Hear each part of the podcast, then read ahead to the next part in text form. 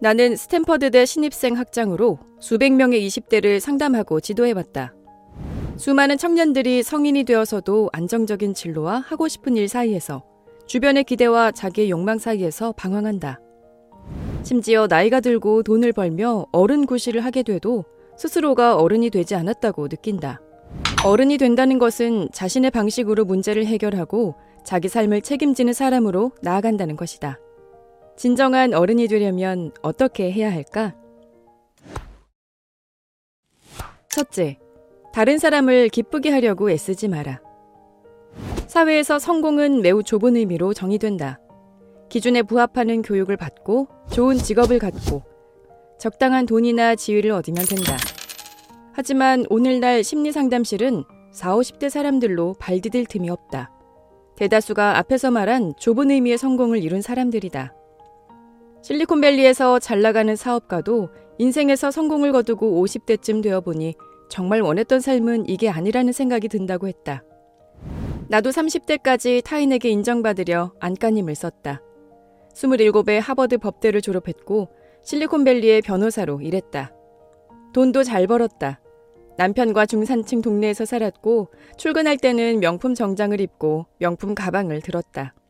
변호사 일을 시작한 지 9개월째였던 토요일 밤 나는 집 베란다에 주저앉아 목 놓아 울었다. 월요일이면 회사에 가야 한다는 생각에 속이 꽉 막혔다. 힘들다고 말할 데가 없었다.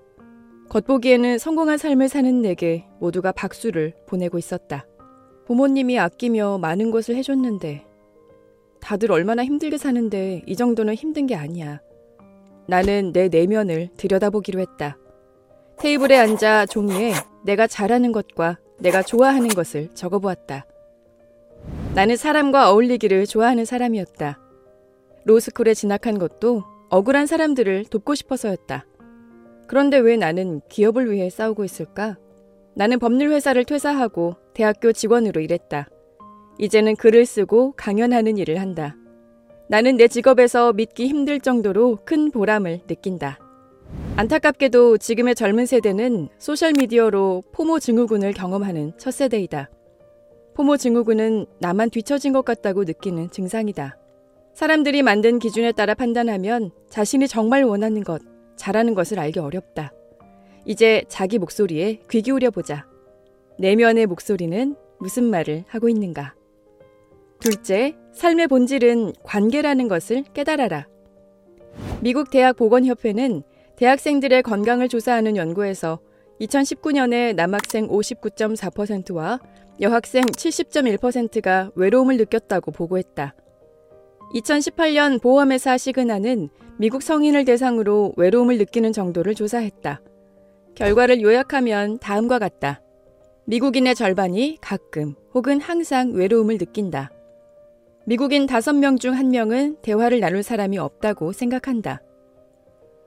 Z세대가 가장 외로움을 많이 느끼며 윗세대보다 건강에 좋지 않다고 생각한다.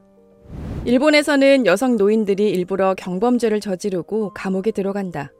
거기서 사람들을 만나고 돌봄도 받을 수 있어서다. 우리는 기술 발전으로 그 어느 때보다 사람들과 가까워졌다. SNS로 친구의 일상을 확인할 수 있고 외부로 전 세계 사람들과 의견을 나눌 수 있다. 그런데도 우리는 여전히 사람들과의 관계를 갈망한다. 과거에 비해 오프라인 모임이나 커뮤니티 활동이 현저히 줄고 있기 때문이다. 사람들과 관계를 맺으려면 사람들을 만날 방법을 찾아야 한다. 노래를 좋아하면 합창단을 찾아보고 독서를 좋아하면 독서 모임을 찾아보자. 서로 안아주거나 등을 토닥여주는 신체 접촉도 더 필요하다. 하루에 네 번은 포옹해야 건강에 좋다. 셋째, 부모님과의 관계에서 진짜 어른이 되라. 부모님과의 관계에서 진짜 어른이 돼야 자신의 인생에서 진정으로 성장하게 된다. 부모님이 변하기는 힘들기 때문에 우리가 바뀌어야 한다. 부모님의 뜻에 따라 하버드 치과대학원에 입학한 예주는 2학년 과정이 끝날 무렵 회의감이 들기 시작했다. 치과 의사가 정말 나에게 맞는 길인가? 예주는 부모님께 1년 동안 쉬고 싶다고 말했다. 가장 반대가 심한 사람은 어머니였다.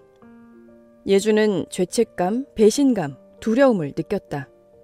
처음에는 어머니를 설득하려고 노력하다가 나중에는 어머니가 허락하지 않아도 자신의 생각을 밀어붙이기로 했다. 그는 1년간 휴학을 하고 해보지 못한 것들을 경험했다.